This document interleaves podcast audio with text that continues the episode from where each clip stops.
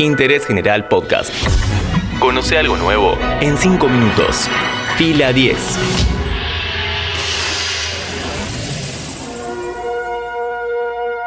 Bienvenidos y bienvenidas a un nuevo podcast original de interés general sobre cine y series. En un selecto grupo de cines argentinos que continúan abiertos, se estrenó El Conjuro 3. El diablo me obligó a hacerlo. Mi nombre es Matías Daneri y hoy hablamos sobre esta película y también, aprovechando que es la última entrega de la saga, te cuento la verdadera historia de la familia Warren. Todo esto y más en 5 minutos.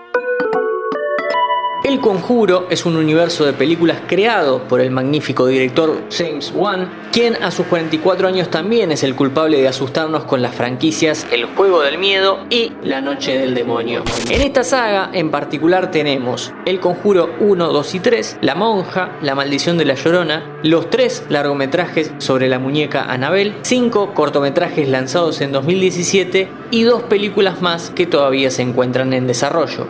Concentrémonos en la trilogía principal, la de El Conjuro. En el año 2013, James Wan dirigió la primera entrega, una historia de terror que seguía a Ed y Lorraine Warren, una pareja de investigadores paranormales de Connecticut.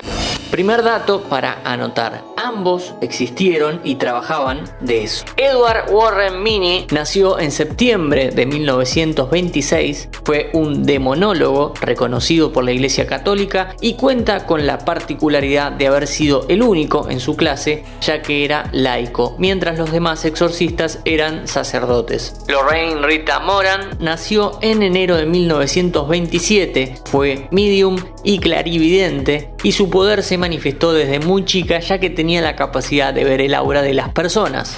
Dejemos en claro algo, como nadie en los últimos años desmintió ninguna de las historias de los Warren, vamos a tomar como datos reales lo que ellos han documentado a lo largo de su carrera.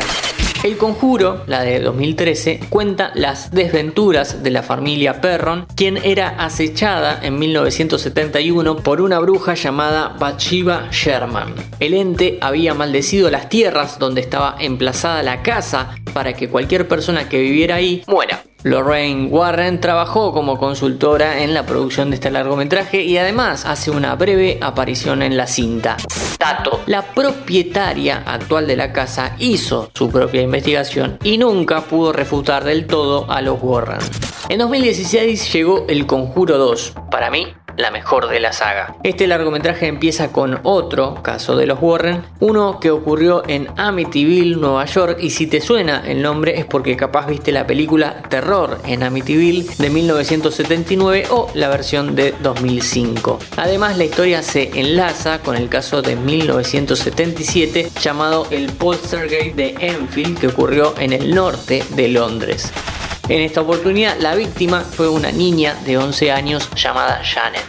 La película tiene de todo, pero te recomiendo que busques en YouTube y veas una y otra vez la escena de la monja Balak en el pasillo de la casa de los Warren, porque es una masterclass de James Wan sobre el uso de la cámara. Ya nos concentramos en la tercera entrega de la franquicia, pero antes te recuerdo que puedes seguir en Spotify a Interés General para enterarte primero cada vez que subimos un podcast. El Conjuro 3, El Diablo me obligó a hacerlo, es por ahora el cierre de las aventuras del matrimonio Warren. Es la más pareja y con menos sustos de las tres entregas. Empieza con una escena espectacular del exorcismo a un niño y luego la trama se centra en el crimen que comete un joven poseído llamado Arnie Johnson.